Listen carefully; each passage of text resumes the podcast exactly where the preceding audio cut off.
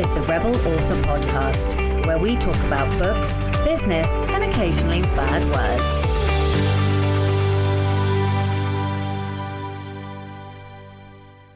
Hello, Rebels, and welcome to episode 204 of the Rebel Author podcast. Today, I'm talking to Nova McBee all about her fan funded book to movie translation. It's a really interesting conversation, so um, I look forward to sharing that shortly.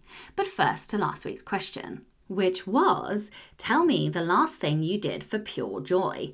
So, Kim Rosario, author on Instagram, said, Go thrift shopping for books. Love that. Always going to love a bit of book shopping. Uh, author Lena M. Johnson said, Gonna cheat and put two. I dressed up to attend the local Renaissance fair, got my hair braided, and watched the performers with a cold drink in the hot sun. That sounds glorious.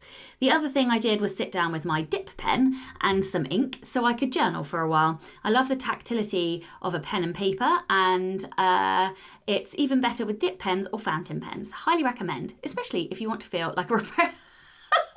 if you want to feel like a repressed Victorian letting off some steam. I love that.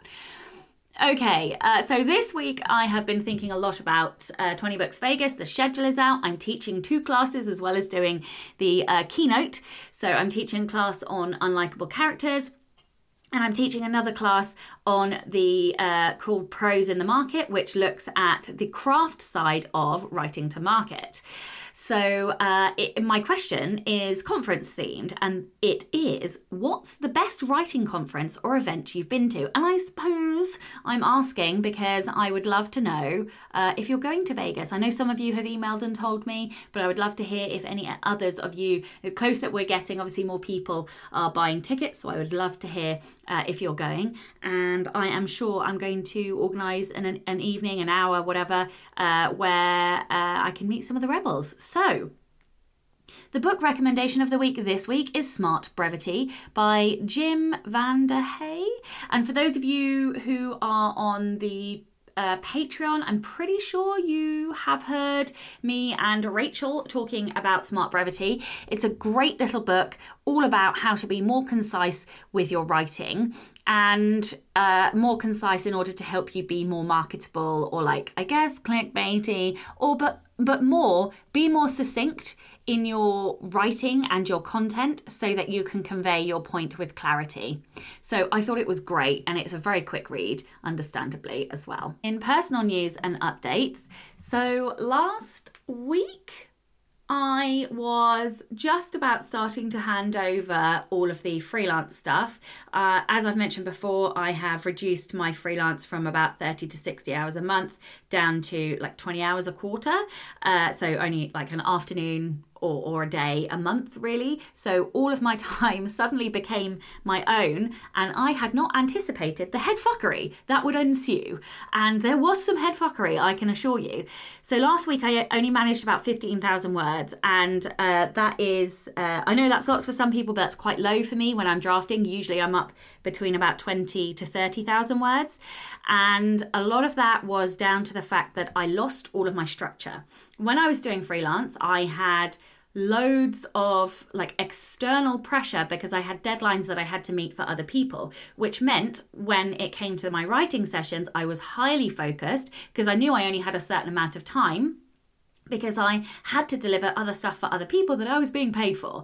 So that really helped to precision focus my focus. uh, and obviously, as I've started to hand stuff over, all my I, I suddenly had this huge vastness of time and it felt like there was a hole missing and something you know huge missing from from my day to day and of course there was it was freelance and so that has been like a huge mental readjustment. And it's taken me at least a week, I would say, to like work out who I am, remember my name, figure out what I was supposed to be doing. And I've had to have quite a few different chats and stuff. And one of the things that I am doing is trying to be more disciplined about organizing writing sprints. Um, I think that I'm also going to have to look at the structure of my week. Uh, this week, for I mean, I haven't been sleeping so well this the last few days, so I think that has kind of impacted it. Usually, I have my meetings and do all my podcasting stuff on a Thursday, but today is Wednesday, the 16th of August, because I wrote 5,000 words Monday, I wrote 5,000 words Tuesday, and I woke up this morning and I was fucked. Some of that was to do with like sleep and the fact that I'm exercising again, uh, but still, I'm not. I'm not sure that if I am doing all of my own stuff all day, every day, whether or not that I will be able to keep having my meetings on Thursday. I think I will, but uh, it might mean that I have to do stuff on Wednesdays instead. So, uh, yeah, it's a big learning curve. It really does feel like uh, how I was when I left my day job all over again. So, I'm expecting, I guess, like six months of wobbling as I as I try and work out what this new life looks like. Uh, I'm trying to be really kind and nice to myself. I know it's shocking. I'm I'm surprised as well. And like yesterday, I uh, had ground to a halt because I couldn't see the next scene, and so I, I I literally can't believe I'm saying this, but I took a picture of my post-it note outline and printed it and then I left the house. I mean, it's just shocking, really, a shocking revelation. But I did. I left the house and I went for a walk and I sat on a hill and lo and fucking behold, giving myself that time to just think in silence without my phone, produced, guess what? Lots of notes about the next scene. It really does annoy the fuck out of me that the basic things work. Like giving yourself time to think. It's almost like, as a creative, we need to think. Who fucking knew? I just honestly, I I drive myself bananas most of the time because I just fight to myself doing the fucking logical things that I know I should be doing, like the fact that I need to think about the next scene. You can't just pull it out your ass, Sacha. Um, Anyway, I mean, I mean, I'm sure you know Stephen King pulls shit out of his ass all the time, but where is this conversation going? Oh my god, let me get back on track. Anyway, so the point is, it's been a bit of a roller coaster this last week, and I feel like I'm in a transition. I feel like my brain is opening up to new ideas, new things that I want to do, to shape, to change. Um, I've been working on courses. Finally, I'm so fucking excited to share some of these courses with you.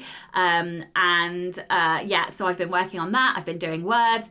It is unbelievable how quickly I was able to refill my time. Honestly, I thought there might be a couple of days there where, uh, you know, I wasn't busy. No, no. this bitch knows how to fill her time. So, yeah, I have. But what's exciting is that I'm getting the opportunity to pull projects in that I have been putting off for a long time. So there's lots of like more business infrastructure things that I'm excited to do. I have also commissioned all three covers for my next uh, fiction series, which I'm super excited about. Uh, the first drafts came in and they were epic. Uh, I just wish I could show you. I don't know I do this to myself. I torture myself by getting these things early, and then I have to fucking sit on them for like 10,000 years. Oh, my activator says hi, by the way. anyway, so yeah, I have got those, and I'm sort of going back and forth trying to pin down and, and get those done. And yeah, like just it's soldiering on time. So I'm working on book three. I'm trying to make a decision and pin down what nonfiction book I'm going to write because I've got about 14 ideas. I can't decide what I want to do. Uh, so I'm going to have some chats with friends about that. And I think that's it. So I'm going to move right on to Rebel of the Week. And this week, that is Beth Biss. Beth says, I'm writing to tell you about my great aunt, uh, Dr. Catherine Oller. I doubt she would have wanted to be called a rebel, but she definitely was. She was born in 1916, grew up during the Depression, and went to college where she was proposed to. But when said young man talked uh, talked to her about the things she would have to do to help his career, uh oh, and that she could not have a career, she gave the ring back. what a legend! Unheard of uh, in the 30s. She went on to get two master's degrees and a PhD. Holy shit. She only ever interviewed for one job and didn't even get that job. She got hired for her reputation to get things done over and over again. She was only five feet tall, but she drove a mobile library bus for the county. She had to schedule all her stops at schools and, and towns herself, self, and she had uh, she had to learn how to put chains on the bus to drive in snow and ice in the winter. She went on to be the associate dean at Drexel University in the library science department. It's now called Information Technologies. She worked there until her retirement. She was greatly feared by both faculty and students. If Catherine wanted it done, by God, you found found a way to do it. When she retired, she uh, kept up a correspondence with over 80 former students and faculty. Wow! She started each morning at six with a cup of coffee and banged away at her typewriter for over an hour to write her letters. She died in 2015 and I do miss her so. Oh my goodness! I absolutely love that story. What an incredible woman she was. I um I love when like these women live these lives in societies that absolutely would have been against them. I just think it's so inspirational. So thank you so much for sending in that story. If you would like to be a rebel of the week, please do send in your story. It can be any kind of rebellion, something big, something small, or something in between. You can email your rebel story to Becca over on rebelauthorpodcast at gmail.com. And I know I have insisted the last couple of weeks, we have had a couple in. We haven't had huge amounts in, so we are still low. So please do send in those stories. No new patrons this week, but a big thank you to all of my existing patrons. I really do appreciate the support. If you would like to support the show and get early access to all of the episodes, as well as a bunch of bonus content, then you can from as little as $2 a month by visiting patreon.com forward slash Sacha Black. This episode is sponsored by Kobo Writing Life, Kobo's free, fast, and easy self publishing platform. KWL was built by authors for authors, and their team of dedicated book lovers is always working hard to help you reach new readers around the world. This in mind, Kobo has developed a way for authors to reach audiobook listeners with direct audiobook upload. You can now publish an audiobook right in your Kobo Writing Life account as easily as you can publish an ebook. You can create a customizable table of content, set the price in 16 different currencies, and even set up a pre order for your audiobook with no date limitations. There's no exclusivity, and you will always have control of your pricing. And once your audiobook is published, there are lots of promotional opportunities. Kobo even have customizable social assets that you can download to share on Facebook, Twitter, and Instagram, making it even easier for you to reach this growing market. If you're a KWL author and don't yet have access to the audiobooks tab or the promotional mailing list, email the team at writinglife at kobo.com and they'll hook you up. Don't forget, you can purchase audiobooks on Kobo.com and they will download directly to your free Kobo app or e reader. If you want to learn more about KWL, check out the Kobo Writing Life podcast, available wherever you get your podcasts and find them on social. Create your free account today at kobo.com forward slash writing life. Okay, that is it from me this week. Let's get on with the interview. Hello, and welcome to the Rebel Author podcast. Today, I am joined by Nova McBee. Nova is an avid traveller and culture nerd who has lived and worked in Europe, the Middle East, and Asia for half her life. She speaks multiple languages, including Mandarin, and lived in China for more than a decade. She thrives on complex plots, adventure, making cross cultural connections, and coffee. She currently resides in the beautiful Pacific Northwest with her husband and three children. Hello and welcome. Hi, thank you so much for having me. No, thank you for joining me. Tell me about your time in China. What was that like? Where did you stay? China, eh, China and Japan. Japan is number one on my bucket list, but I am desperate to go to China as well. It's been high, high, high on my list for a really long time. Wow, that's awesome. I love hearing that. And that's actually what I hope people will want to do after they read my book. I hope they'll want to visit China and all the countries I write about. Um, I was based in a city called Chengdu, which is in the middle of China. Uh, close to Tibet, like on the border of like where the Tibetan lines start going and it is known for pandas and spicy hot pot and uh, bamboo. yeah, it was awesome. I loved every uh, day that I lived there, and I thought I would be there for one year, and uh, that just ended up getting longer and longer and longer. What What took you there? What took me there? Um, I had friends that invited me over, and I actually didn't originally want to go to China. I was planning on going to the Middle East, and I am a praying woman, and I I prayed, and I felt like I was supposed to go, and I was shocked because I had never thought about Asia, and it turned out to be the best thing of my life. I actually got a job teaching at a university, which was an incredible opportunity. And like I said, I didn't realize I'd fall in love with Chinese language, which is, I'm a linguist. I, I've studied eight languages. And when I looked at Chinese or Japanese, I was like, I'm never going to study those. And that, th- those little words, like never, uh, just come back and bite ya because I ended up like, whoa, this is the most complex, beautiful, amazing, deep language I've ever studied in my life. And I got obsessed. And I was like, oh, I'll just stay one more year just to study the language. Cause I was like, oh, I'm just going to teach at this university and then I'll go back. Cause I'd already lived abroad for four years. And so I already loved living abroad, teaching. I worked at rugby pubs. I've worked at like all kinds of crazy places. Like, why not work at a university? Um, and then I wanted to study the language for one year, which turned into three years, which then turned into like all these other opportunities. Once you live in Asia, there's just so many opportunities. So I just fell in love and decided to stay. I also what? met my husband there. So ah, ah, okay. What are the languages that you can speak?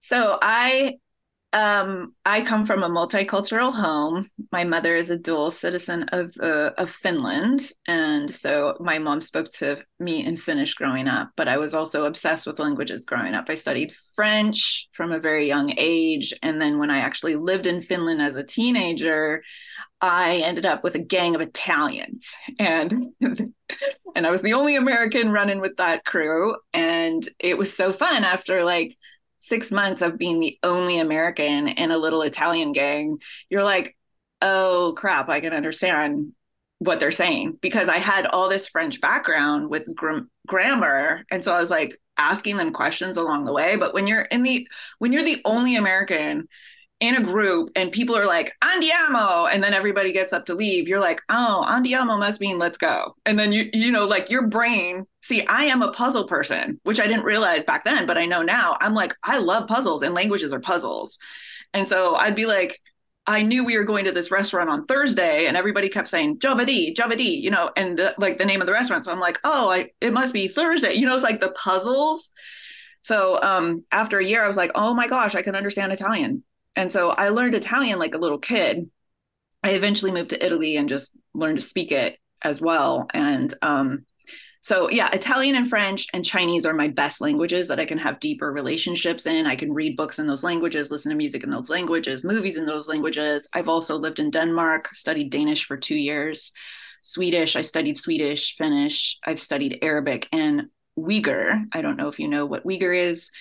Uyghur is a Turkic language that they speak in Central Asia. It's also um, a part of China that China kind of took over the same time they uh, kind of took over Tibet. Um, it's a Turkish, it's actually a Turkish background speaking people that resides within the Chinese borders. So, oh, wow. So, and obviously, you, Finnish must be in there as well. Like you can still, yeah, yeah, yeah. My Finnish, you know, to my mother's shame. Oh, okay is is not very good. I can understand, and so I I'm kind of like a a five year old when it comes to Finnish, where I'm like, give me my favorite foods, you know, yeah.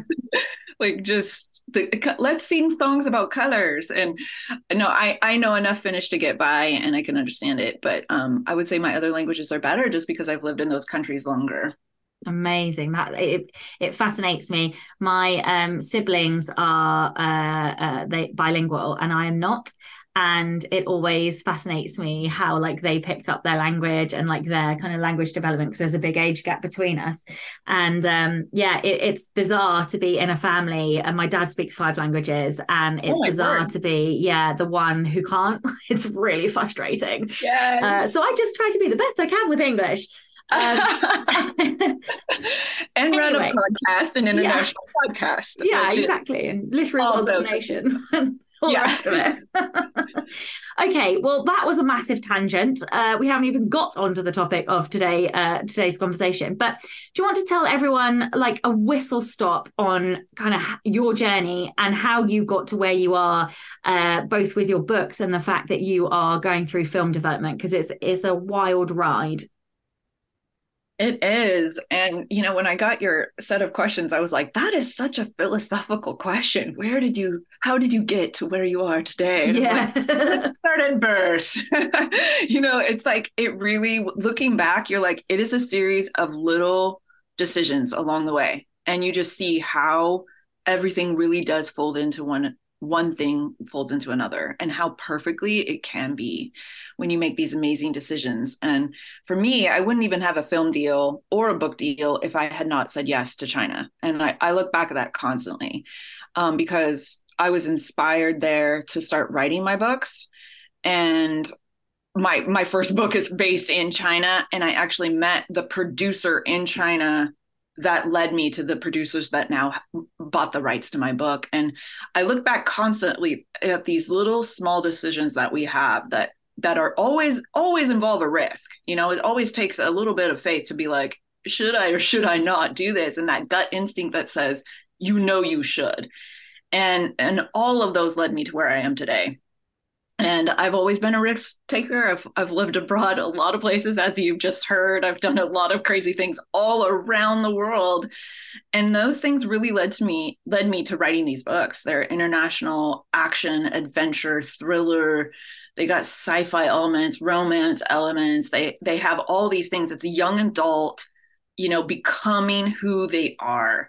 And that that is like my life you know i started living abroad as a teen and and discovering who i am and what gifts i have and and then meeting these producers along the way and becoming a writer is that was also interesting because i i was always creative i was always told my writing was good but i never knew i could be a novelist I never even had that in my mind. And I've I've often shared this at, at different um, conferences and stuff. Like, growing up when you go to a library you don't see, uh, for me we had no contact with authors. It's not like we we had instagram growing up where we could just see all the authors online and like have contact with them. It was literally like a library and you don't see the authors. And you know not like a hospital where you go in and see doctors and you're like this is connected to the industry. It was so disconnected. So I, I literally i was like authors are like cs lewis. They're dead and you just read their books. Like it was like you don't know where they come from. So I literally had no clue that I even could write books. And um, so when I was in China, and it was like, I, I realized, wow, I actually want to write books, like novels, fiction novels. I um, decided if I'm going to do this, I want to do it well. And I, it's cool that you asked that. Like, how did you get here as a writer? Um, because I do have a small press, or I'm published with a small press and and it doesn't have national distribution like these huge big five publishing companies. But back then i was like if i'm going to do this i want to be a contender. Like i want to know that i'm good enough and i can contend with the best of the best not even knowing what my path was even back then. But i was like if i'm going to do this i want to do it well. And it's so cool for me to look back and see the hard work that i had to put into doing that. And now i get to teach courses on that. Like i'm teaching a course next week called How to Be a Contender in the Industry because I've been teaching these younger novelists, being like, um, how can you compete in like such a competitive industry, right? You're in publishing, you're in entertainment, but how can you contend? Just like a boxer going into a ring, they're not going to go in until they're ready, until they know they can compete, until they know they can fight, until they know they can have they have a chance to win. And I was like, that's the same with publishing. Like you have to know if you're ready to compete and where you are.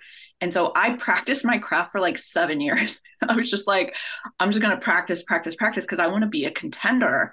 And it's really cool because even though I'm with a small press, and this is something that I share with young novelists, is like now my book is winning awards and they're competing with all these New York Times bestseller, all these huge publishers, even though I'm from a small press with basically a no name, but my book contends with the best. And that's like, I try to you know, and it has a movie deal and all these things. And because these young novels, I'm like, yeah, it actually doesn't matter where you are. It matters who you are and if you're doing the best you can with your product, you know.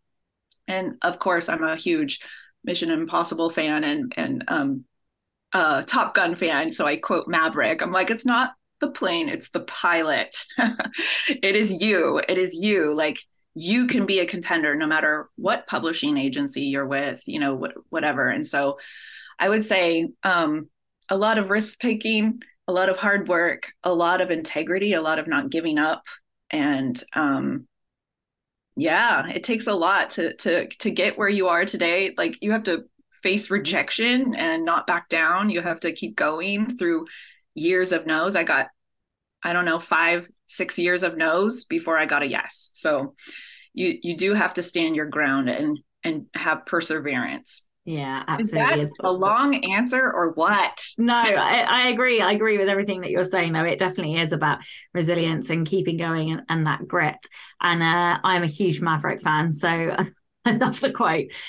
Um, so let's talk a little bit about the fact that you do have a film uh, deal and you have uh, optioned the the book. How did that come about? Like how how did that occur? Like it's unusual. Um, you know, it's all author's dream, and anyone who says it isn't is lying. But uh, yeah, how did that come about?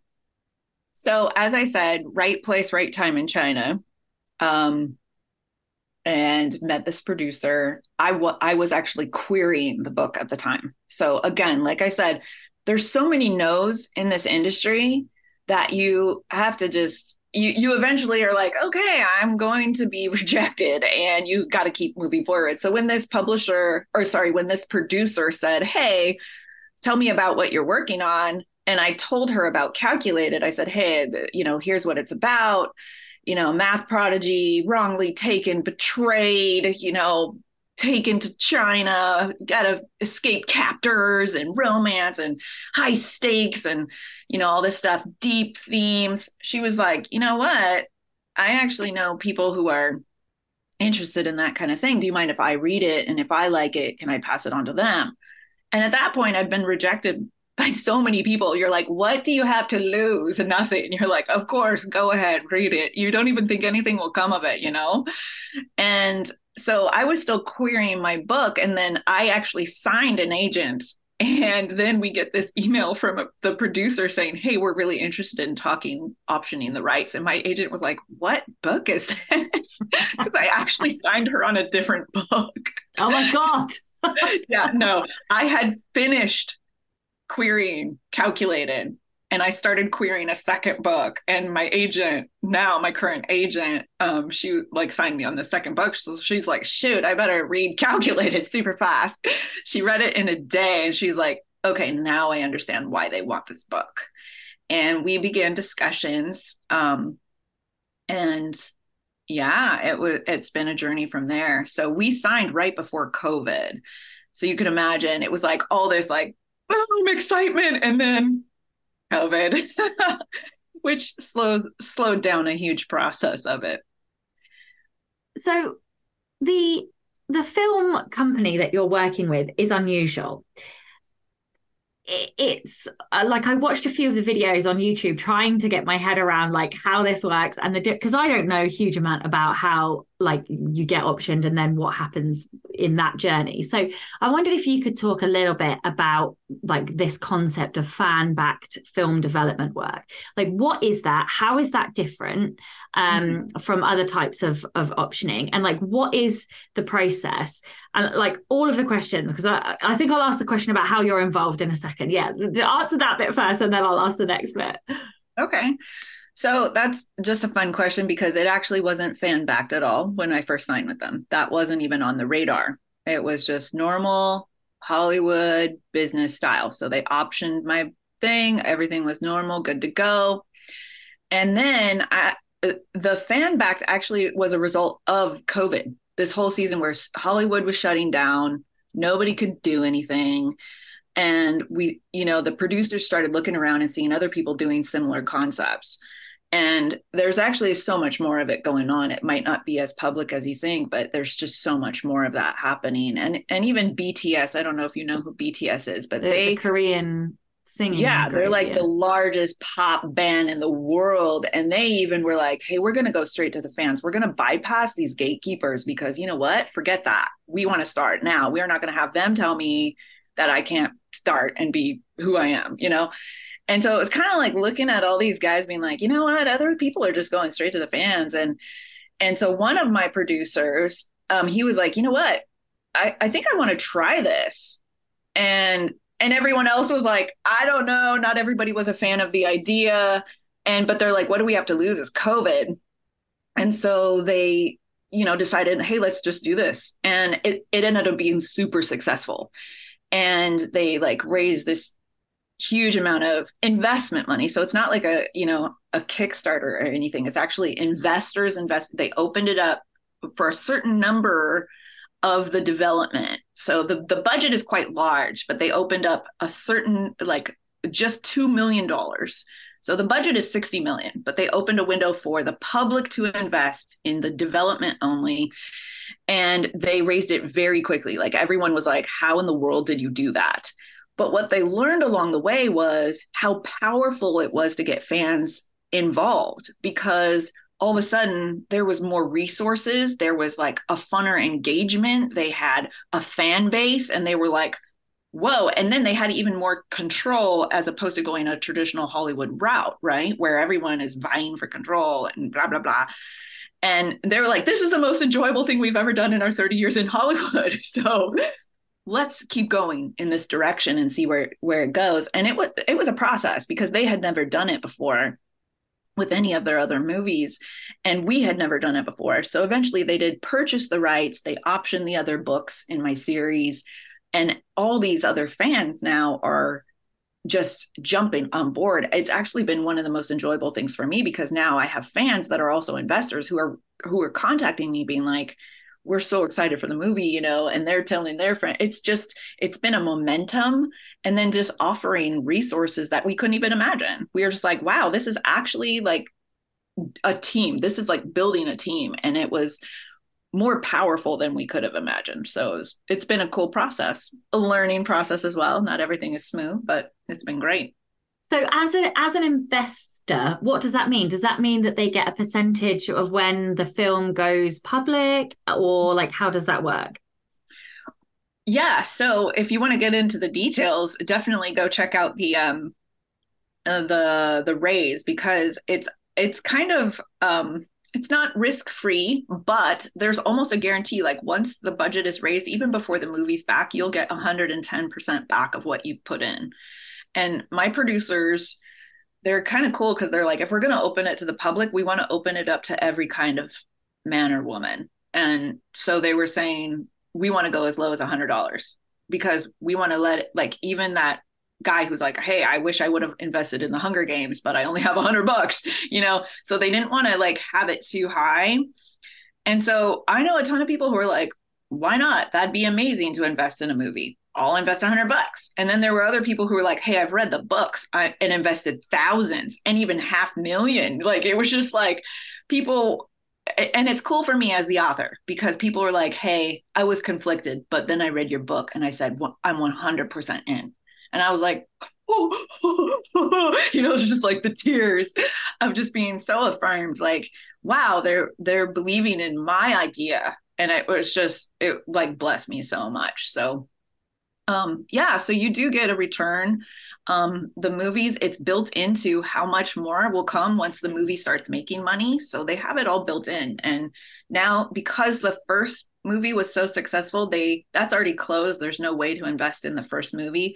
They just opened the sequels the ability to invest in the sequels like uh, i don't know a few months ago. And so there's still a chance to invest in the sequels which I think are even funner than the first book. So, where is it in? In has has it gone to filming? Is it still in production?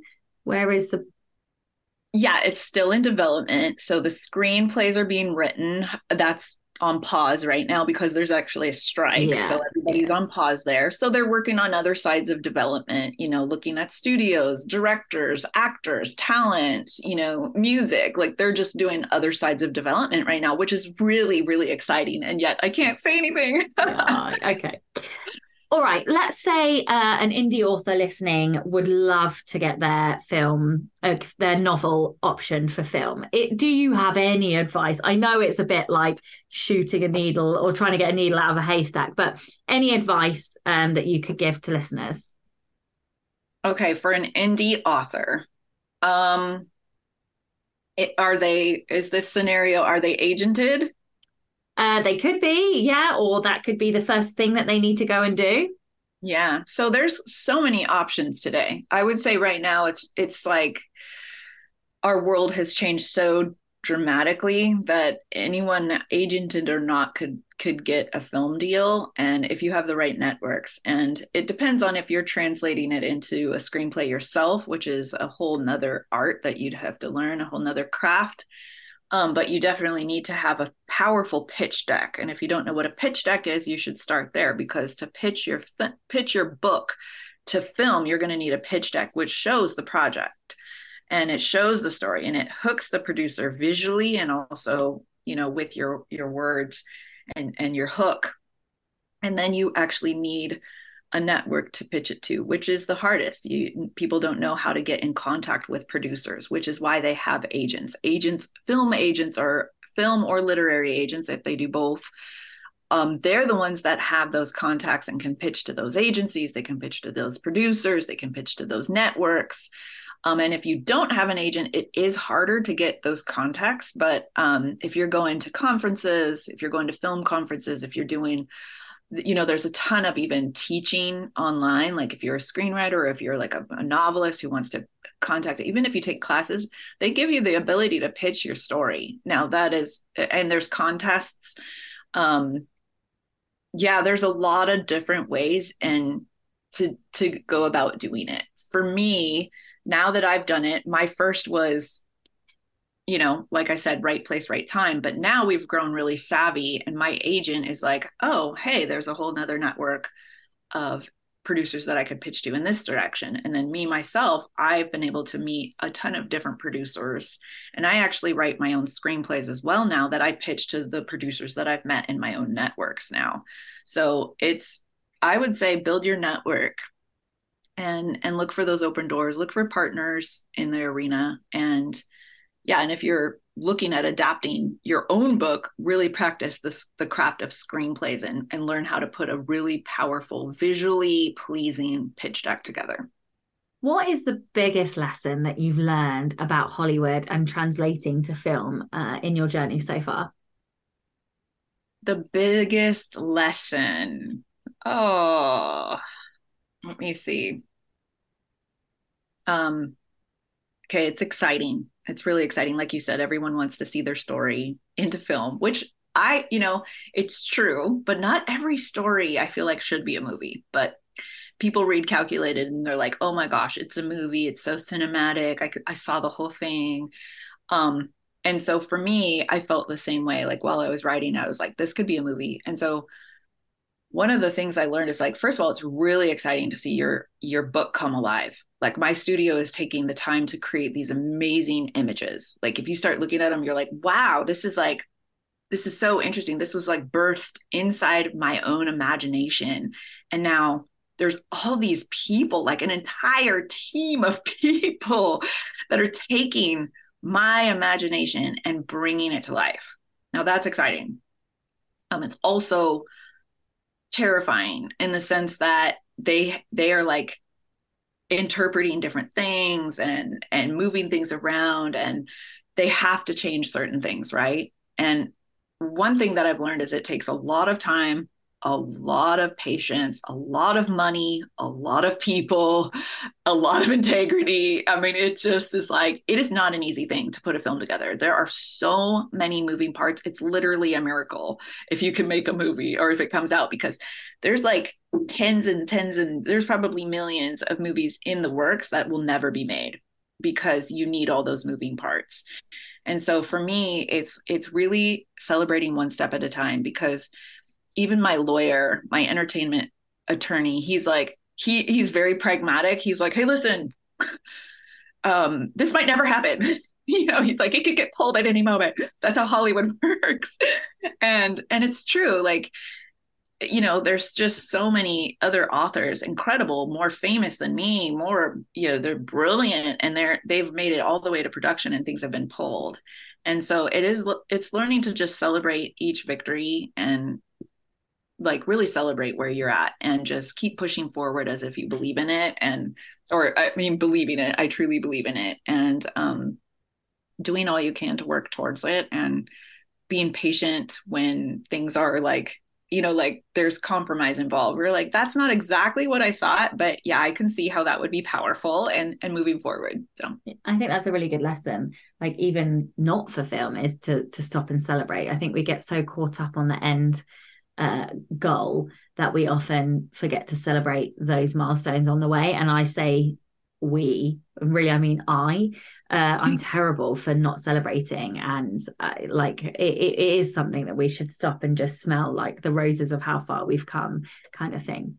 Let's turn to craft now your protagonist is a maths genius. And there aren't many maths geniuses in the world. So um, i don't know maybe you are a maths genius or you've already told me how good you are with language but uh, how did you conduct research for this book? Um, i watched a few things that you've been in or like interviews and youtube things and i heard you mention that you spoke to several experts including nasa specialists. Mm-hmm. like how the fuck? Like how did you get those contacts? Like how did that happen? Like yeah talk to me are you a maths genius as well as a linguist or like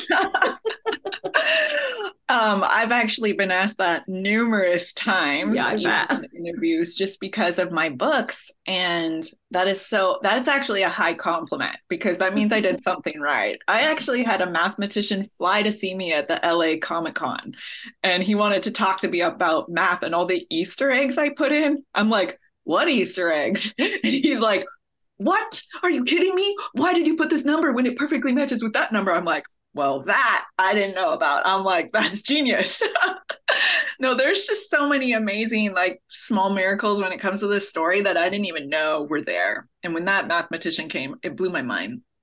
Um, I'm not a math genius, but I did a ton of research and I really did uh, draw on my networks. Again, maybe Eh, you know it is about building your network. I'm a i'm a natural networker. I love people. I love engaging people. I'm talking to people all around the world. I've i've had to do that. I've had to grow. Like i've lived in seven countries. And when you go there alone you're like building your own network right? Alone. And that's like that's an empower that's a powerful experience. When you can go somewhere alone and build a new life from nothing you have to be you have to be able to talk to people right? Apparently I, I, mean i love that. And so i do have a very interesting network all over the world which has led me to these nasa experts to these ha- expert hackers top 10 hackers in the world was at, able to read simulated and give me like i was like hey i need language for this. Is this right? And he'd be like oh no we need to work on this and this. Um, and then Matt, i brought it to math teachers um, and then the nasa experts as well. But getting back to your first question am i a math genius? No i actually researched a ton of math prodigies a ton of mathematicians and a ton of mathematical concepts. And in the process i would say it, it actually came in book two and book three. I fell in love with math and i was by book three i was like i should have been a physicist. I should have been a mathematician. Should have been a physicist but I'm not good at the math part, but I'm good at the concept part and the puzzle part because like I said I am a linguist and math is a language. It's it's a language and, and it's a puzzle. And it and I was like crying during research for book 2 and book 3. I was like rocked by all the mathematical research because math is speaking all the time to like the things unseen in our world and it was mind blowing to the point where I was like bawling. I'm like, oh, this is the most amazing math I have ever read in the world. You know, I was like I have to put this in my book. You know, and and you talk about layering. Yeah, you have to layer all of that research in a really delicate manner, or else you're going to be boring. You're gonna you, you can't put it in as like a math class because um, I might be getting ahead of myself. But actually, I did meet prodigies. I did talk to mathematicians. I did draw on these experts because I wanted my book to feel real. I wanted Jo Rivers' gift to be based on a mathematical reality that is possible. And when you start doing research on prodigies, the the the hole is deep because there are prodigies in our world who do see things like my character. and they are able to calculate things like my character and it's it's mind-blowing the nasa expert was um, a friend of a friend basically and they just asked me asked for a meeting with me and that was also mind-blowing. How did you approach like the inter- interviewing people? It's funny because i i spoke to somebody else today and i asked them a similar question about interviewing but like i always feel like trying to elicit the right information. Sometimes we don't even know what we don't know and therefore we don't know what to ask but like how do you approach going to interview somebody. Do you like have preset questions? Do you know what you want to ask? Are you asking more about feelings or like you know because sometimes when people write sort of uh, narrative nonfiction for example they're trying to get to like the gritty heart of like an emotion or and i know obviously you're like interviewing for maths and concepts and stuff but like as a like to the other authors listening like what advice would you give to them in terms of trying to get deeper with their research when they're on that one-on-one interviewing um, people. Okay so my re- my research was very specific because i had already created concepts and language all all uh, weaved into plot and character. So what i needed was specific um, I needed very specific language and I needed um, to make sure that this was a this could be real. Do you know what I mean? Mm-hmm. Where I was like, this tech, could this tech be real? Or how do I make it based on something real? And so I actually did a ton of research on every single tech I designed. And to be honest, like a lot of the tech out there is crazy, right? It's already real. So when I thought I had come up with something that was like genius and scary, I would Google it. I'm like, oh, oh no, it exists. you know, like our world is, you know, and then I talked to the hacker. This is so funny because I talked to the hacker and he's like, half the things that you invented are real. And he's like, even the word veil like I have a, a tech called Veil, like V E I L.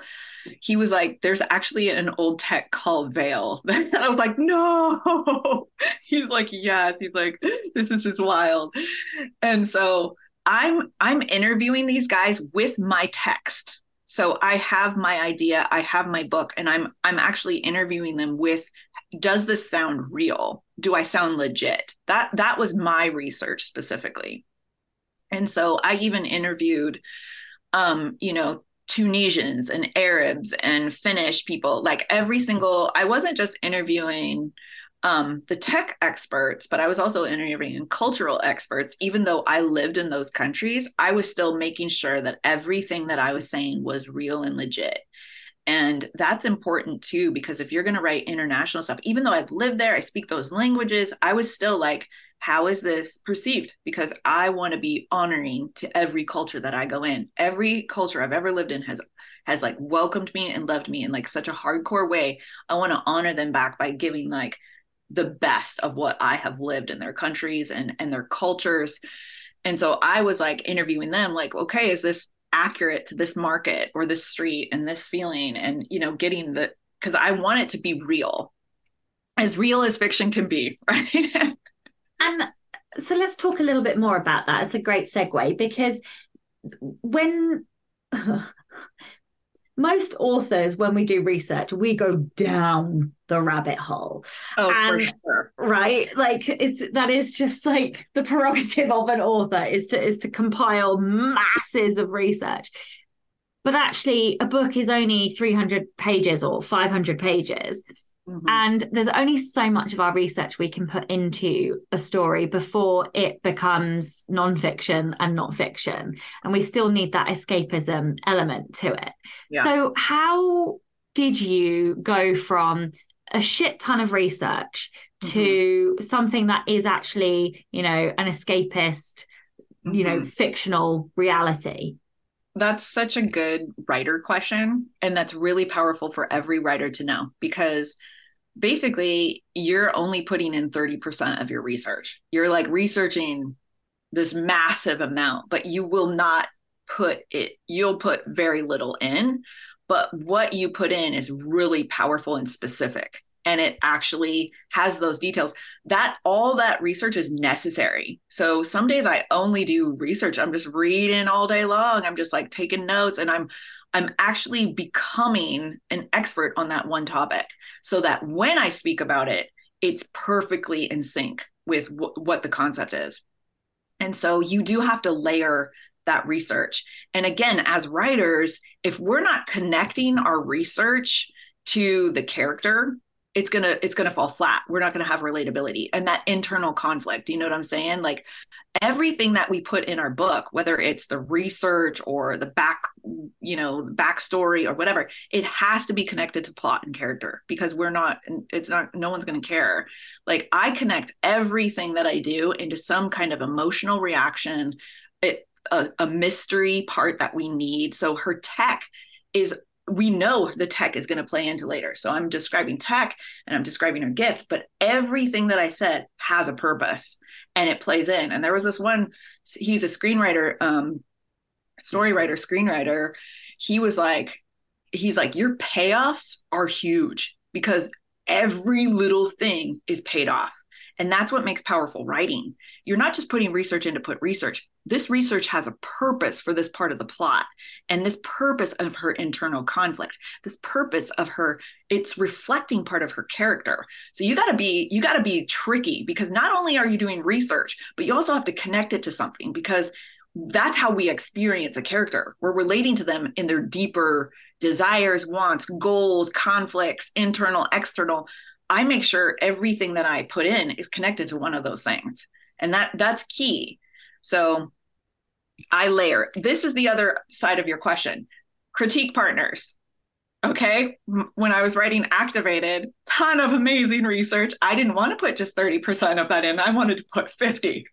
and my critique partners were like, yeah, we know you think this is fascinating, but boring. You got to cut.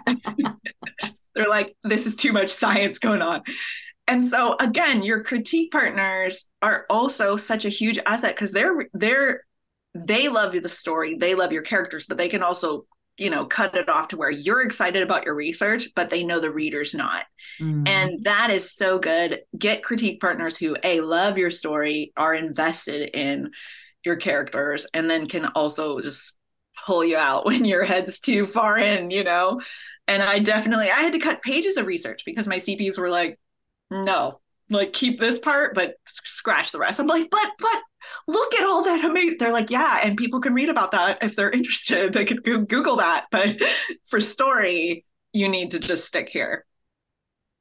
Let's talk about the fact that your character is a math prodigy and like a, a genius. Like, I'm clever, but I'm not a genius. so, like, what advice do you have for writers who would like to write characters who might be different from them and might be super highly clever and you know maybe they're a clever writer but they're not a genius level clever.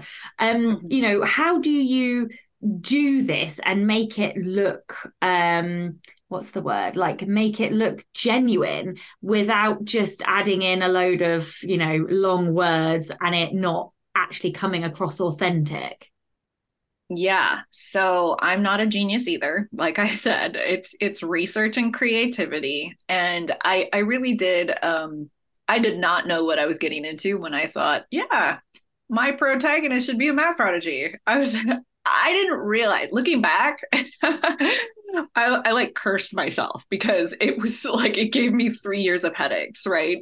Um, and then every other book, I'm like, why, why? Because you can't have a simple plot or a simple character if you're writing geniuses. And so literally I have like banged my head against the desk being like why did I choose to write prodigies because I have uh, they're smarter than me. They're literally smarter than me. I can't I can't do this. You know, I've had moments where I'm like I can't write them.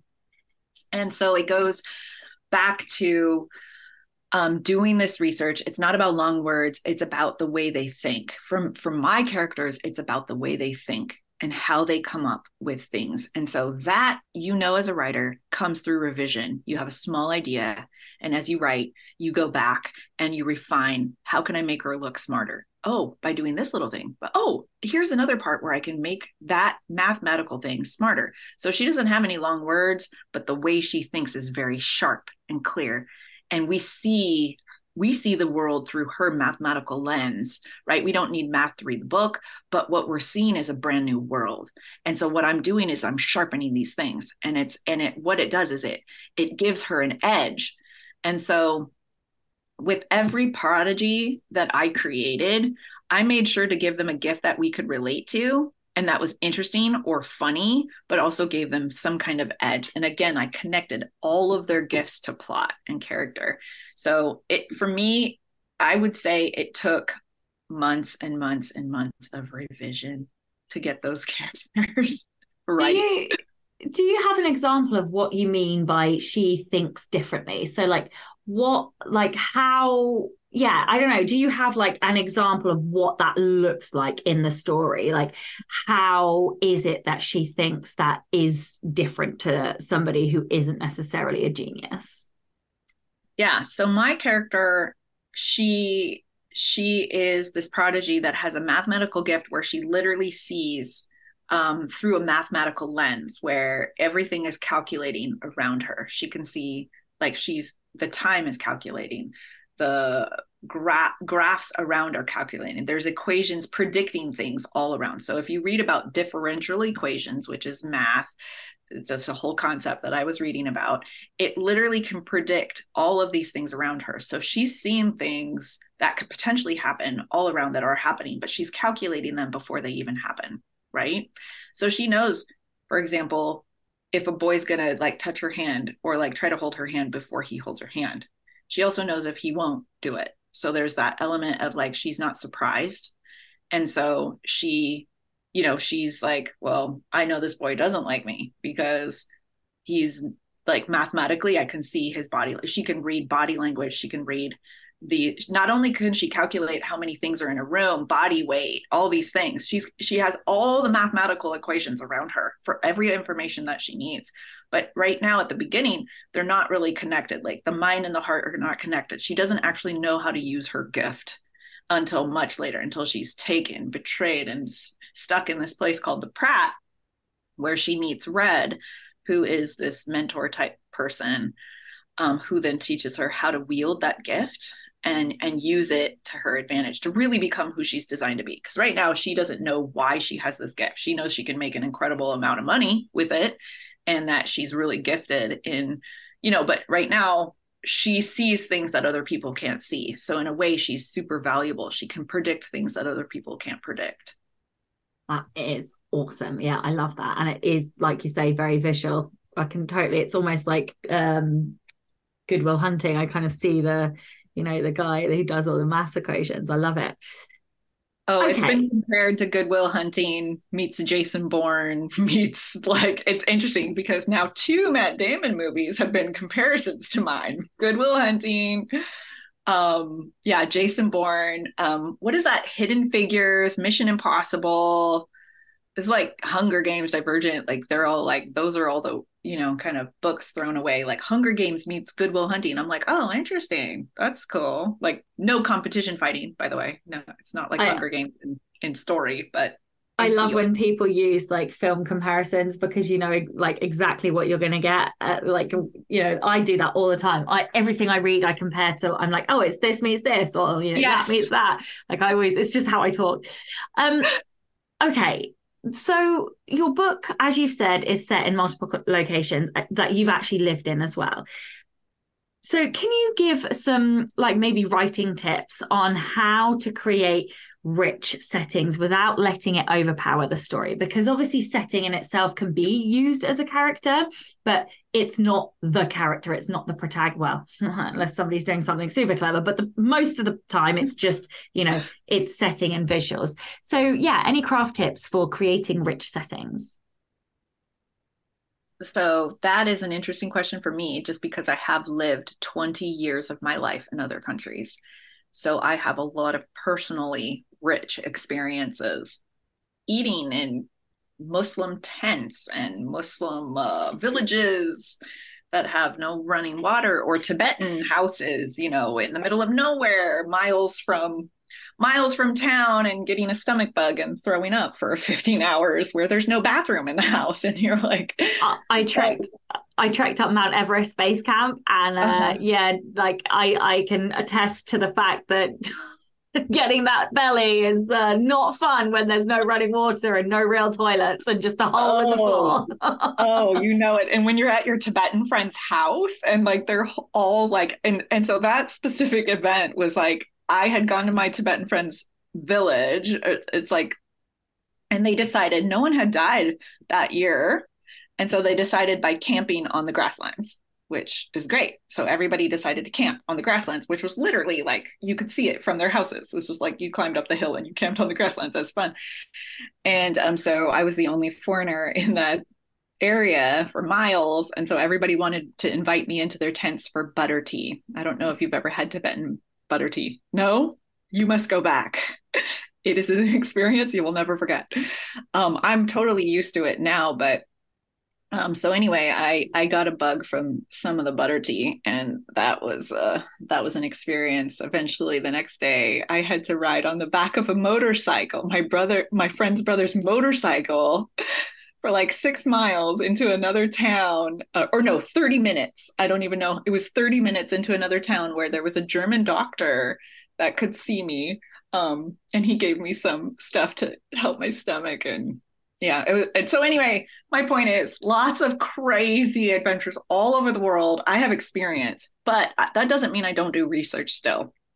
Um, describing a place can be really powerful and i love drawing my care i love drawing my readers into a, a setting that they're going to feel and they're going to experience. And looking at some of the reviews or you know messages that readers send me they're like there's no point in buying a, buying a plane ticket. You can just read Nova's books. Like you're there, you're literally there, and I'm experiencing this place.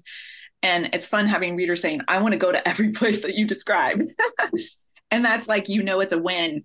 Um, but I, like I said, I draw on, re- I draw on my own experiences because I want to draw people into that. And so again, you can't go overboard with your setting, but what you want to do, you want to do is create a stage or you want to set the stage for a beautiful backdrop. It's very visual. Writing is visual too. It's just like a screenplay. You have to create this visual, but it has to be connected to plot. For me, it has to be connected to character, has to be connected to plot. And in each of my books, it's even connected to her math gift. So she's using using the visuals around her um, in every setting to to show me something that we need for the story. So I actually love using setting to create something even a, a deeper experience actually.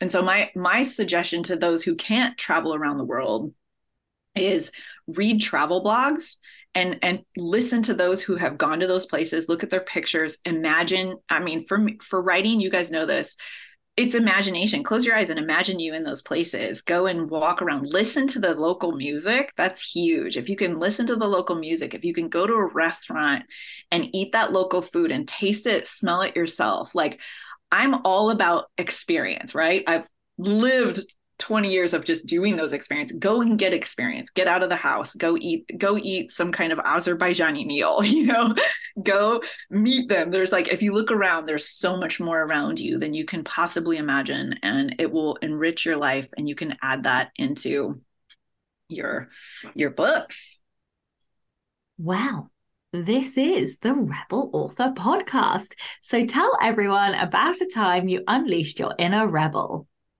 Okay. uh, so I had to think about one I wanted to share online.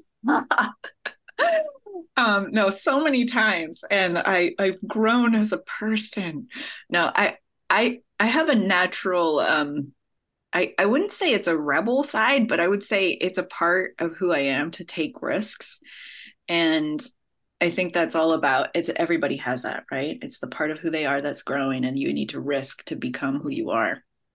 And um, when I was doing university research, this is the one that came to mind when you asked that question earlier, and I was like, "Huh, which one is it?" Um, I I hadn't thought of this in years, but I was like, "What's a what's a different kind of risk that I took?" and looking back, I can't even believe I did this. I was living in Denmark at the time, doing my senior research for the University of Washington. And I, I studied immigration. I did foreign policy, basically international relations and languages, but I was doing my senior research on immigration and integration, refugee policy in Europe. And so I was in living in Denmark at the time, doing research on the immigrants of Denmark, and I went to this um, this uh, very government run refugee place and it was like zero visitors allowed. No one was allowed in. It was super strict. You had to have clearance to get in. And i was so disappointed. I was like oh my gosh like i really wanted an interview here. I really wanted to find out if i could do research here. Well, as I was like realizing there's like no way in, these like guys come in and they open the door. And I just bolt and sneak in, sneak in after them. And they don't notice me, but I'm like, I am literally the one sneaking through this like secure compound run by the government, all and so I'm like sneaking around the room and then somebody catches me they're like, who are you? I'm like, oh, I am, I'm Nova and I'm here about research. They're like, how did you get in the building? How like uh, this is not okay. And you're in, you're in big trouble. And I'm like, oh, oh my gosh. And so they take me into this room and I'm thinking, oh my word. I would like, a, I, I, the worst thing you could do is get kicked out. I thought, I hoped, I am in another country. And so I am like put in this room and this is i want to just say that i have been taken in by police around the world for being in wrong areas i've been woken up in the middle of the night banged on my door in the middle of the night in some crazy village by police who want my passport i'm like waking up i'm like am i arrested so but anyway going back to denmark so i get into the office of this president and he's like what are you doing and why did you break into our office i'm like i just wanted research for this topic and i start explaining what i'm doing and he's like we just started a conversation. He's like, okay, well, yeah, how about I offer you an internship? And I was like, oh, perfect. Oh my so God. It, you know, it didn't last long, but it was just what I needed. And they actually had to cut my intern short because they realized I would I did not have authorization to be there at all. And so they're like, it, it was just like enough to get what I needed for my senior research. And then I was like totally cut off. But I think back to myself, I'm like, how why did you do that like just you know it's that weird part of my personality where i'm like they say no but there's a yes somewhere. So, but oh yeah God, I, I, love I love looking back at that. And because i have a lot of that. And uh, half of my research done for my senior research even in iceland um, was because i took a risk and went past the line to ask somebody or to seek them out. And one time I went to this um, ambassador, and he was also very disturbed that I came to approach him. And I was just like, oh my gosh, I have ruined my chances. And then the next thing I know is he's asking me out for lunch to the fanciest place in in Reykjavik and giving me all the information that I needed. It is amazing. I fucking it's love amazing. that. It's amazing. So the, that inner rebel can actually work for you if you're pursuing a dream. And so that's the part that I really like about it. Well, I think the heart of rebellion is joy seeking anyway. So I completely get that. Yes. Thank you so much for your time today. Would you like to tell everyone where they can find out more about you and your books and anything else that you'd like to add? You can find my books um, anywhere online, I think. Uh, you can find them on Amazon, obviously. You can order them through Bookshop, online, um, through my website. Um, they're on Audible. Yep. And I'm mostly on Instagram. I do have TikTok. I am never on there. Twitter, I'm never on there. I do have a Facebook account that I follow that I respond to.